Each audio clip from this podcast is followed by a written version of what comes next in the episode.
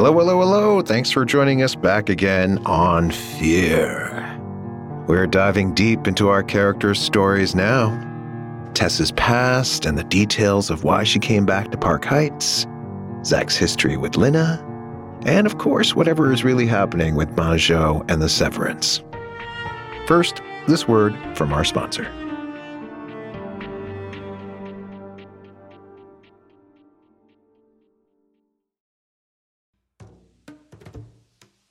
Calling all lovers of mystery and fans of a good story. If you haven't already heard me talk about June's Journey, you're in for a treat. It's time to don your detective hat in this free hidden object mobile game that delves into the captivating journey of June Parker, a self proclaimed detective on a quest to unravel the mystery surrounding her sister's untimely death. In June's Journey, you get to play as June, deciphering clues and unveiling secret plots within thousands of beautifully illustrated scenes. And did I mention it's set in the glitzy 1920s? New chapters are added weekly, so you will never run out of new thrills to uncover, and you can also personalize and decorate your very own Orchid Island where the story takes place. How sharp are your detective skills? Find out when you download June's Journey on your Android or iOS device, or play online via Facebook Games. Your detective journey awaits.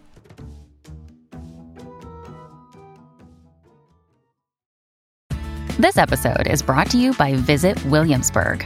In Williamsburg, Virginia, there's never too much of a good thing. Whether you're a foodie, a golfer, a history buff, a shopaholic, an outdoor enthusiast, or a thrill seeker, you'll find what you came for here and more.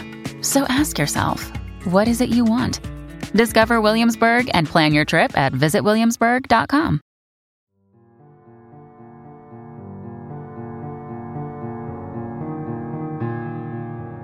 But, like any good horror story, there are more depths to discover. And in this case, that includes another POV that you might not be expecting.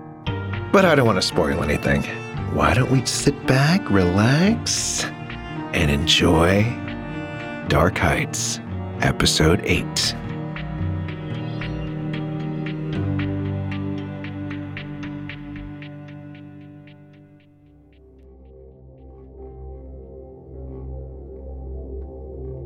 Bradley Ledler. I can't even say her name without shivering all over. Tess Bellamy. Beautiful Tess. It's almost time. Look in the mirror. Ask the question Are you human? Are you sheep? Are you a werewolf? The mirror above the bathroom sink in this motel room is old, like something a person would find in their grandmother's house. Look at the ornate antique frame in mother of pearl. It's paint, the mother of pearl. It's fake. With my thumbnail, I can scratch it, it flakes right off. That pressure on the nail, driving against the top of the thumb, underneath the paint, particle board, garbage. Nothing is made to be genuine anymore. Tess Bellamy. The first time I saw her, she was an actress in a play. I don't know why I went to a play, it's something I never do. Her role was Candy, a heroin addicted prostitute. I can't remember if she had AIDS. There was a gap. There was an empty space between the words that Tess was speaking and the plot of the play, and who she was as a real person. Candy, the call girl, was bad. She was garbage. She was nothing. I could see very clearly that Tess was so much more. She was good. She was genuine. It couldn't be hidden. In the play, there was a bedroom scene, and she was in her underwear and it was difficult to stop myself from going up there to cover her up with something a sheet from the onstage bed, my own shirt. When she didn't speak, it was better. When people speak, it's always wrong. I can't stand it. Stop time. Get up from the seat and climb onto the stage. Put your arms around her. She died in the play at the end. It made me cry. I didn't understand why I had cried, and I was standing in the lobby. Maybe I was standing there a long time. I had the program in my hand. It was one of those moments when I don't know what I'm going to do next, and I feel afraid. Tess came out from a back room with another actor, a young man, and went through the lobby of the theater right past me. Now there was no wig, no makeup.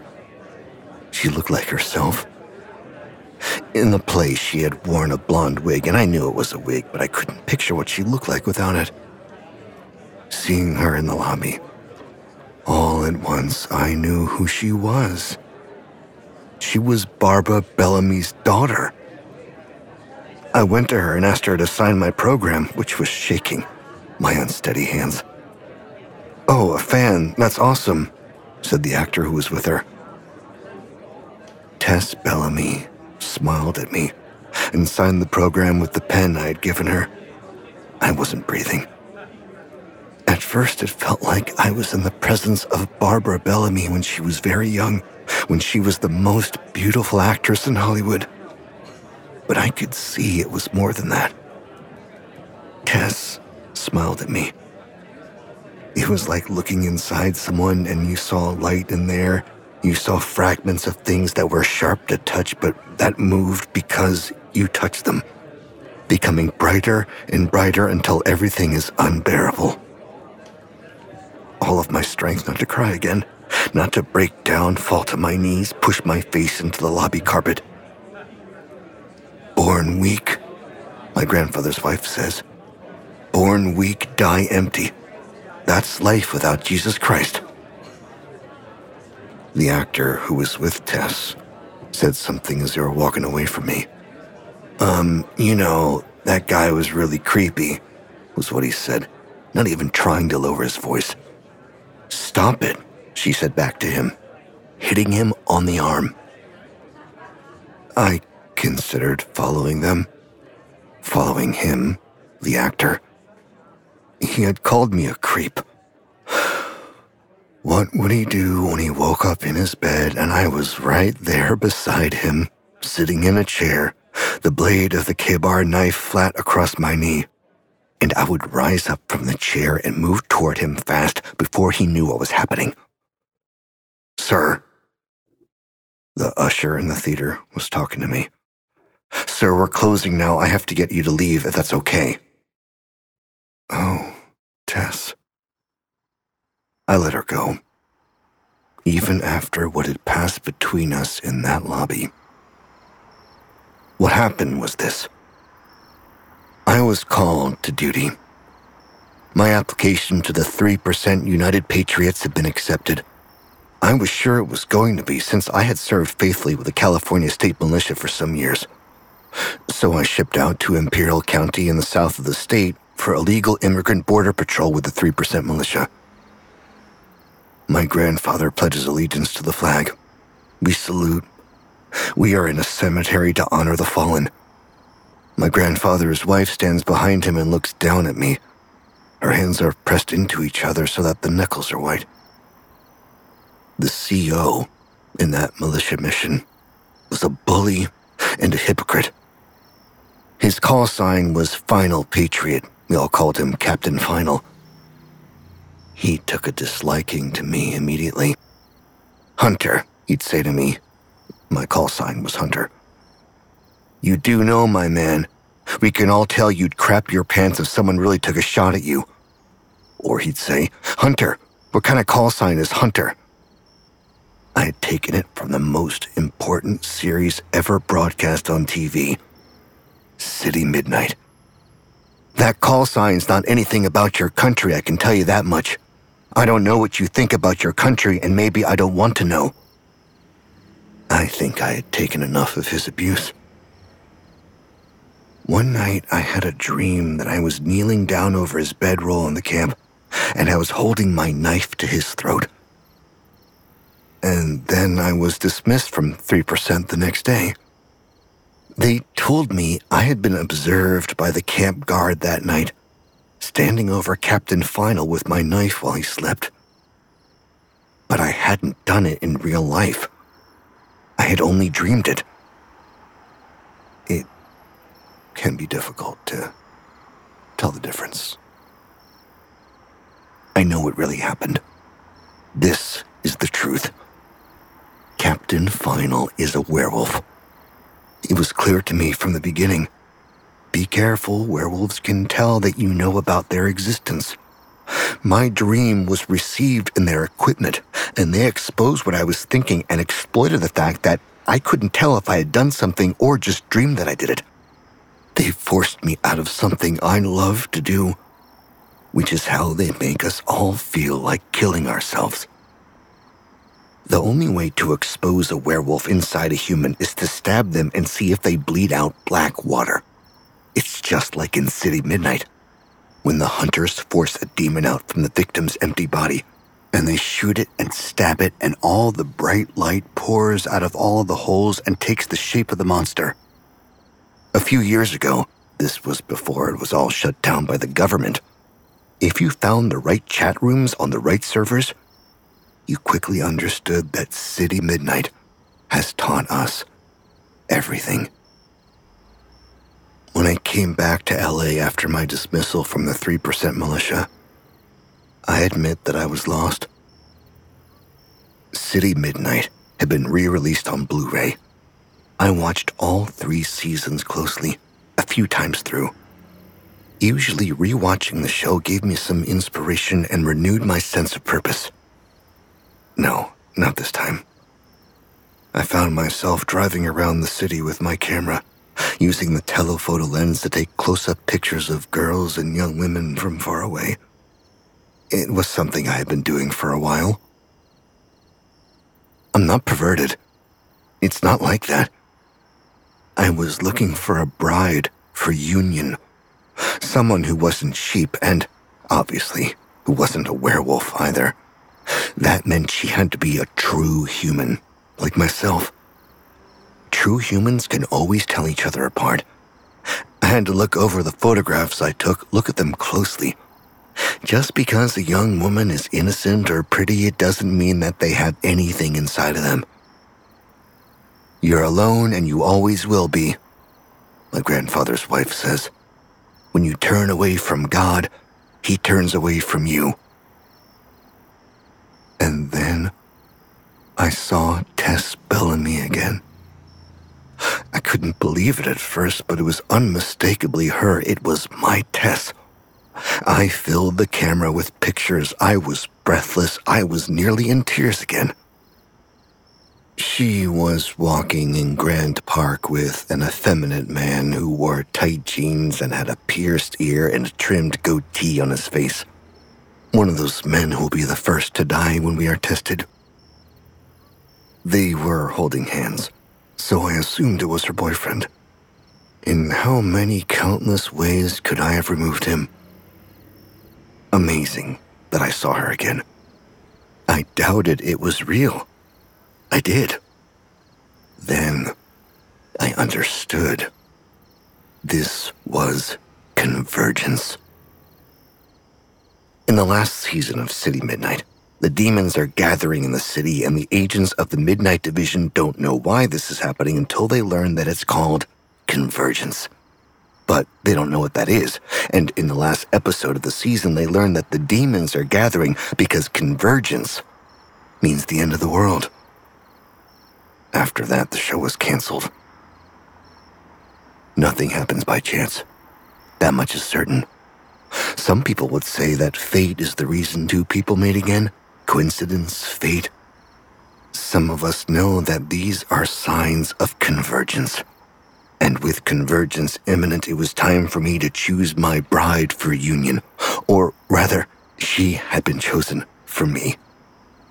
It was time for me to claim her. I took hundreds of pictures of Tess that day, followed them back to where they lived, she and her boyfriend. Spent many days walking past their apartment building or sitting in the car a block away or a few blocks away. I was never quite able to tell which garbage was theirs in the bins out back of the building. Months passed by. Every day I asked myself if I was ready for convergence, If I was ready to be tested and every day I felt despair because I needed more time, I'm weak. I know that. God can't see you if you don't pray to Him. I used to have to cut myself to make sure I bled red blood, to be able to know who I was. I'm beyond that now. But I look down at my USMC K bar and I can see so clearly that its black blade slits a sharp line between everything real and all the lies. After some time, I was noticing that Tess came and went by herself. There was no indication that her boyfriend still lived with her. I wanted to be sure. This was my opportunity. I hesitated. How do you know if you're ready? There's no going back from Union. And then, just like her boyfriend before her, one day she was no longer there. I, don't know how I missed it. I must have been preoccupied with planning how I would break into her apartment, what I would do once I was there. Tess Bellamy was gone. I had no way of finding her. Yet, I knew her. I knew where she'd grown up. I knew where she'd gone to school. I knew that her mother had been in the hospital. It was always in those gossip magazines, Barbara Bellamy's big breakdowns. So I geared up the same as I would for a militia mission, and I drove to Park Heights. Another day is here, and you're ready for it. What to wear? Check. Breakfast, lunch, and dinner? Check. Planning for what's next and how to save for it? That's where Bank of America can help. For your financial to-dos, Bank of America has experts ready to help get you closer to your goals. Get started at one of our local financial centers or 24-7 in our mobile banking app. Find a location near you at bankofamerica.com slash talk to us. What would you like the power to do? Mobile banking requires downloading the app and is only available for select devices. Message and data rates may apply. Bank of America and a member FDIC. Contained herein are the heresies of Radolf Burntwine, erstwhile monk turned traveling medical investigator. Join me as I uncover the blasphemous truth of a plague ridden world that ours is not a loving God, and we are not its favored children. The Heresies of Radolf Burntwine, coming January 2nd, wherever podcasts are available. At the Evergreen Motel, the manager looks at my ID and says my name slowly out loud. I can't stand it. My unsteady hands throbbing, the fingers looking for the handle of the black knife. Bradley Ledler, he says, overpronouncing. People do that with my name. If I could silence them all. I pay in cash and go to the room. It's dimly lit, and the bed sags in the middle where people have slept in extramarital congress.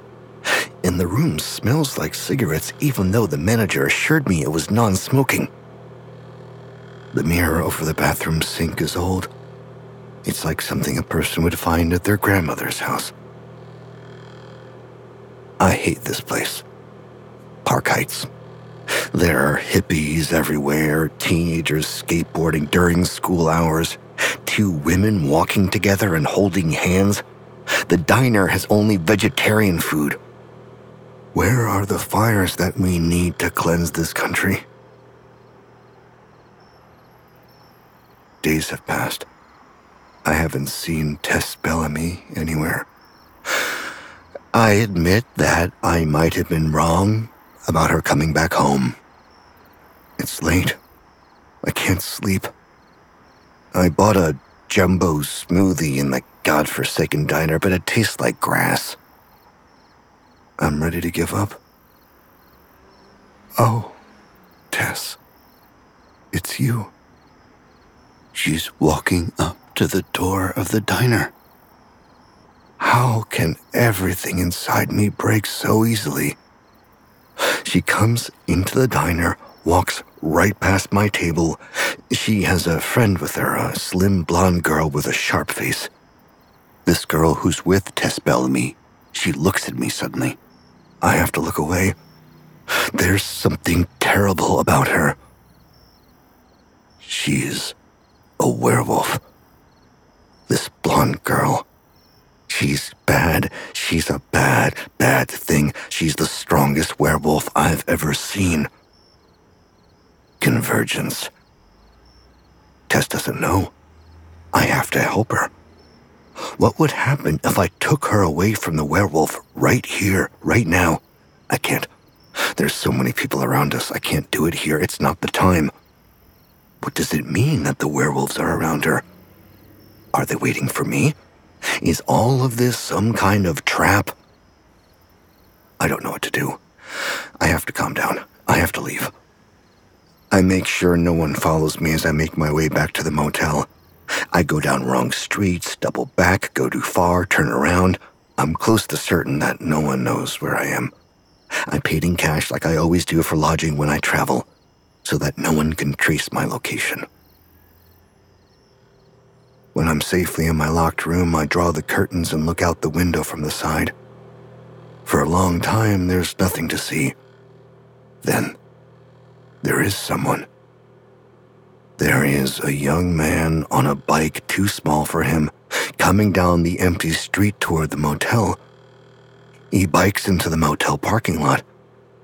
I am surprised to realize that he wears a wrestling mask drawn over his head.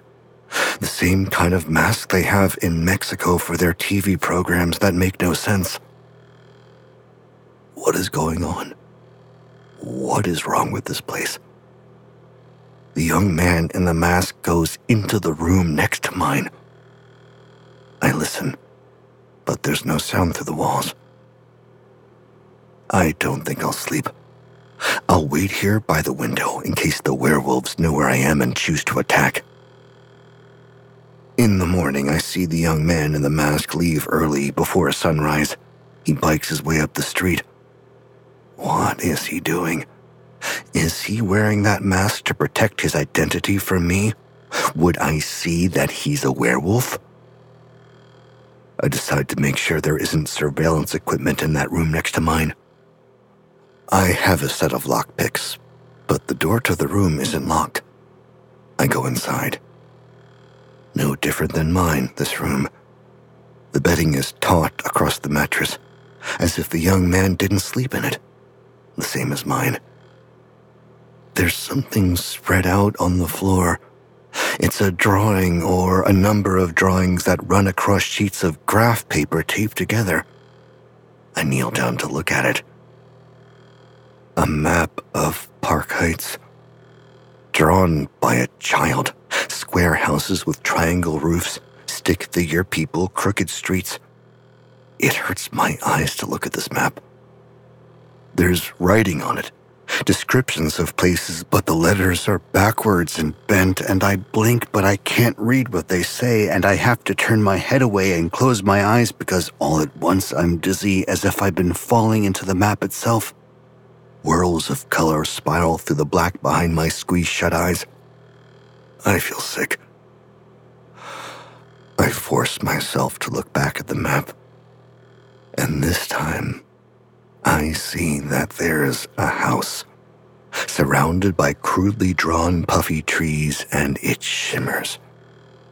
I can't be sure, but the letters beneath it shift and blur, and then, suddenly, I can read them.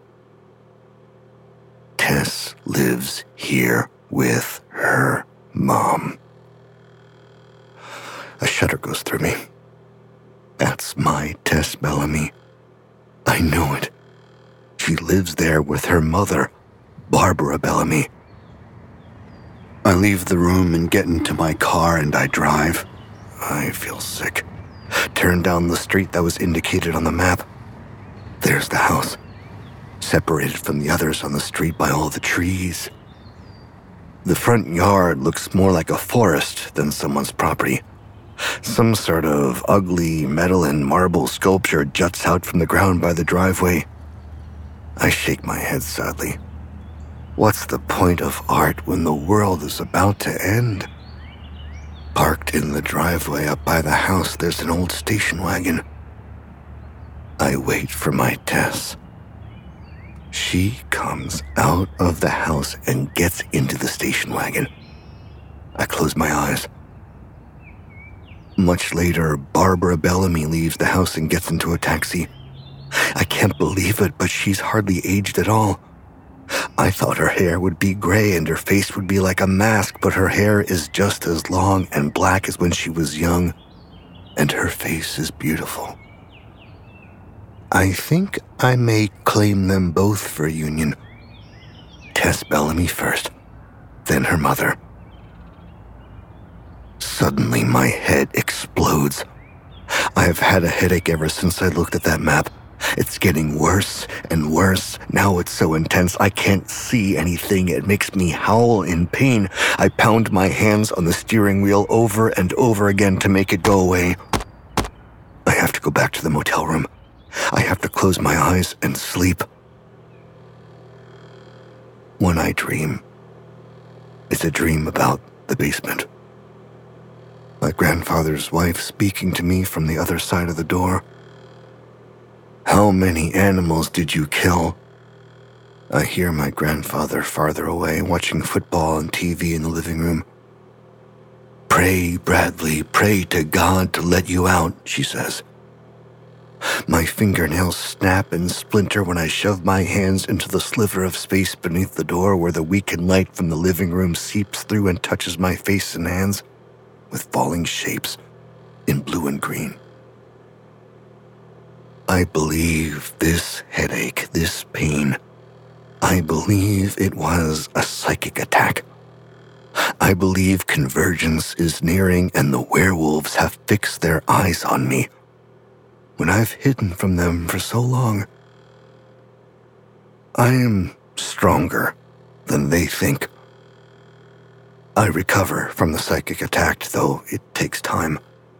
Certain hymns have restorative powers. I lie in the bathtub and submerge myself for as long as my breath holds. Then I sing Onward Christian Soldiers in the voices of my grandfather and my grandfather's wife. I repeat this for 36 hours. That's two sets of three sixes. It has to be soon. Soon I have to claim Tess Bellamy for union. Yet I'm weakened from the psychic attack. I have to wait. And I want to know where her mother is going in the taxi. The taxicab takes her and me, following in my car, to a place outside of the town, or at the edge of the town, at the foot of the hills on which Park Heights was built. The sign out front of a security gatehouse that looks abandoned says, The Wellness Center. Barbara Bellamy gets out of the taxi and goes inside. The expression on her face is like the expression on the face of my grandfather's wife when she went to church every day, when she went to the confessional to talk to the priest. Stay here, Bradley. Pray until I come back. Don't stop. Don't you dare stop praying.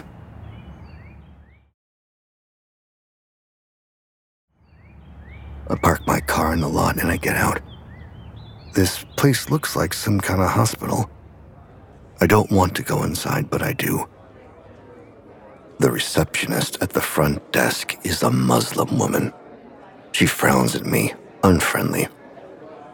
Then, something incredible happens. A man is standing there.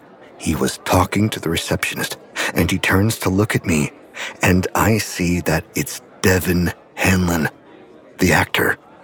Yes, yes, it's Rorik Anderson, the protagonist of City Midnight, standing there. He speaks to me. Are you the tables and chairs guy I'm supposed to be meeting right now? If you are, you're late.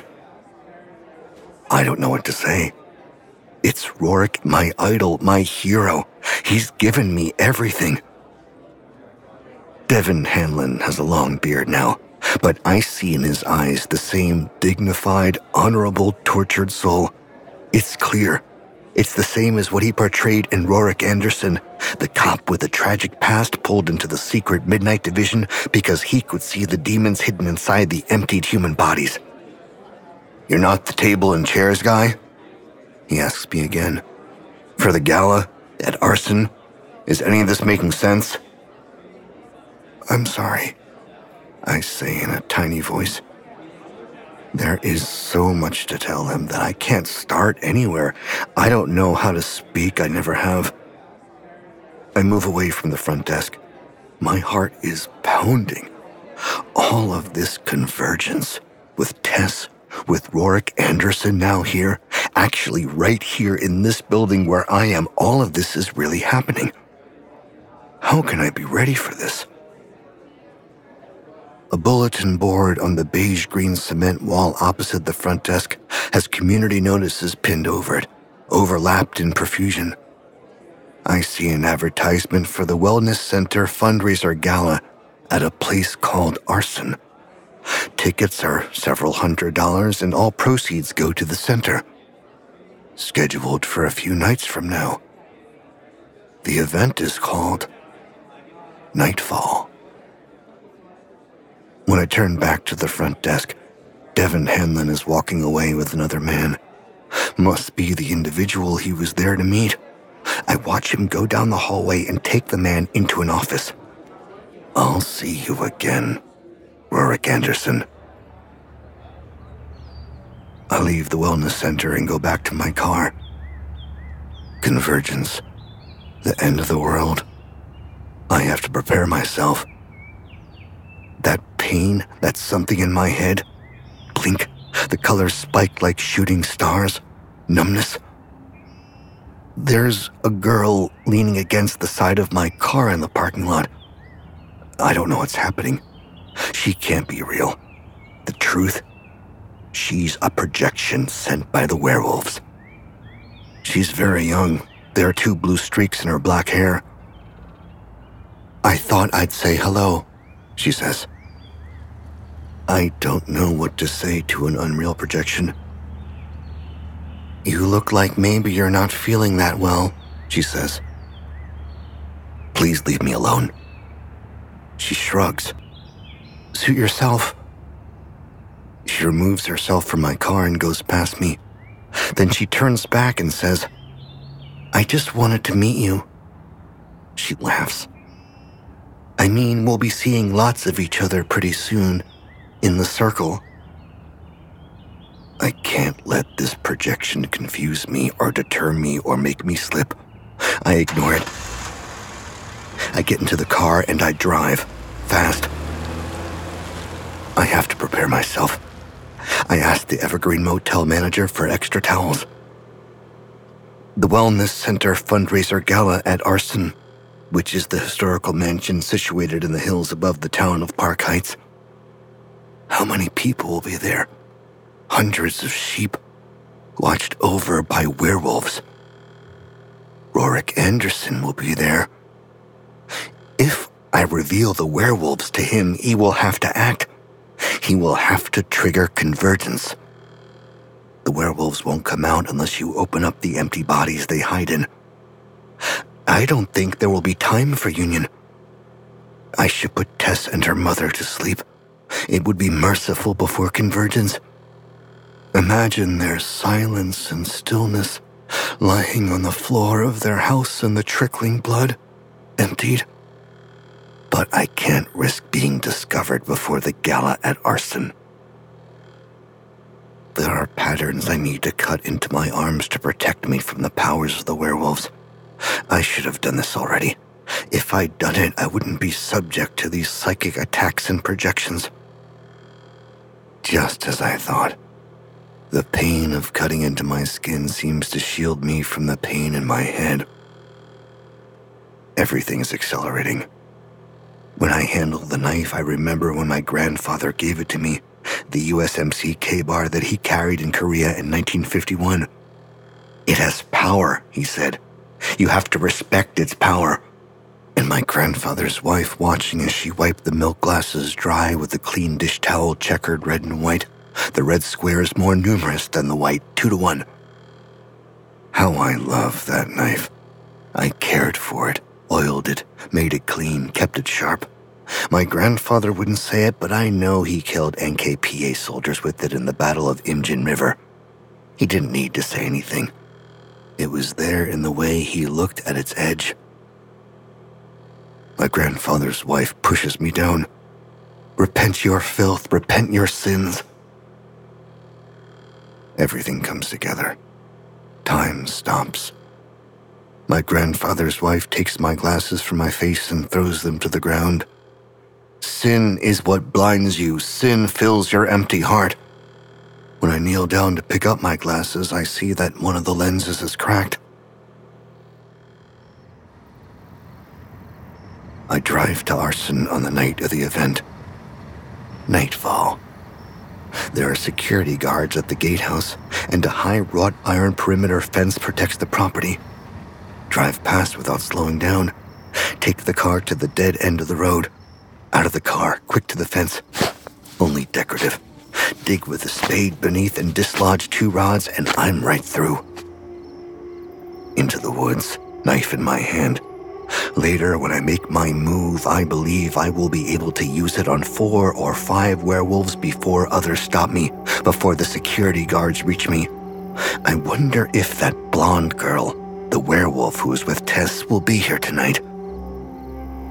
Rorik Anderson will see me. I can do this.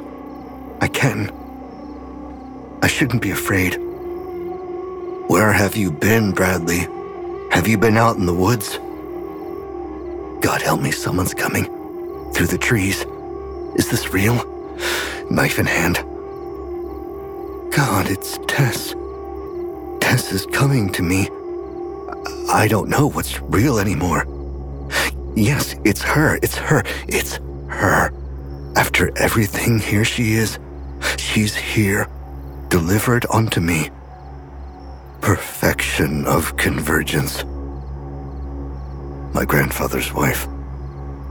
The neighbor's cat was killed, skinned whole. The pieces were in their mailbox. I can claim Tess for union like I always wanted to, and I'll have the strength. She'll give me the strength to do this. All those missing cats and dogs in the town, Bradley. Tess's dress is too small, too tight. It has to come off. How many animals have you killed? Did you bury them out in those woods? She doesn't see me. She looks tired. She looks upset. I can't imagine what she's gone through at Arson. A true human surrounded by werewolves. I step forward. I hear my voice. Do you need some help? My voice is steady. She stops. She sees me. Her eyes are afraid. Her makeup is streaked from crying. Oh, beautiful Tess, don't say a word. You're unhappy, and I'll free you from it. Tonight, we're all free. All of us. For all time. It looks like you really need me right now. My voice is calm and quiet. But inside, there's a thousand sharp fragments of joy that cut open my mind so that all the light that was trapped spills out at last into every dark part of the world.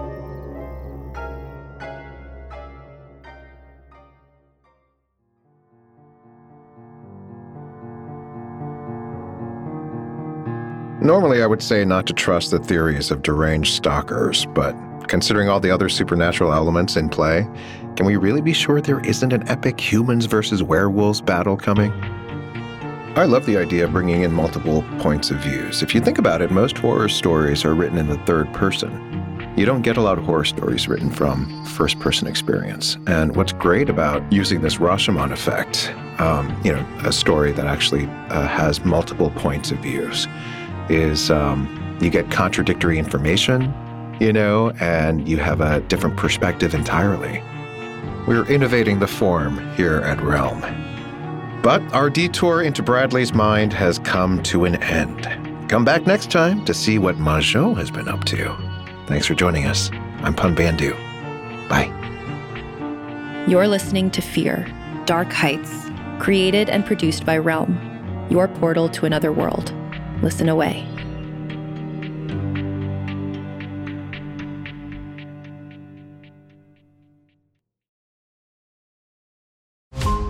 Every five minutes, a transplant candidate dies while waiting for a compatible heart, liver, or kidney. Imagine a technology that could provide those life saving transplant organs for a high price, and imagine what a company would do to monopolize that technology. On a remote island in Lake Superior, a team of geneticists unlocks this holy grail of medicine by reverse engineering the genomes of all mammals, creating an animal with organs perfectly suitable for human transplantation. They envisioned a docile herd animal, but one team member had another, darker vision. This ancestor is anything but docile.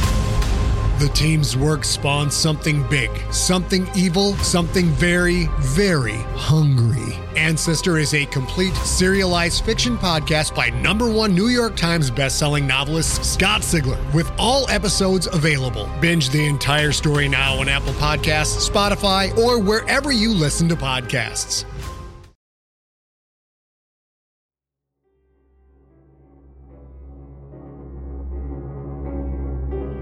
Dark Heights is created and written by C.D. Miller, produced by Haley Wagreich, and executive produced by Molly Barton. Starring Dion Graham, Julia Whelan, and Neil Hellegers. Audio production, sound design, and editing by Amanda Rose Smith. Original music by Chris Miller. Cover art by Kendall Thomas. Executive in charge for Realm, Mary Osadolahi. Fear is produced by Mary Osadolahi and Kaylin West. Associate produced by Nicole Kreuter and Alexis Latshaw. Executive produced by Molly Barton, Julian Yap, and Marcy Wiseman. Hosted by Pun Bandhu. Audio editing by Corey Barton and Felicia Dominguez. Original theme by Hashem Assadullahi, featuring drummer Andrew Niven and mixed by Max Kuttner. Cover art by Kendall Thomas. Find more shows like Fear by following Realm on Apple Podcasts, Spotify, or at realm.fm.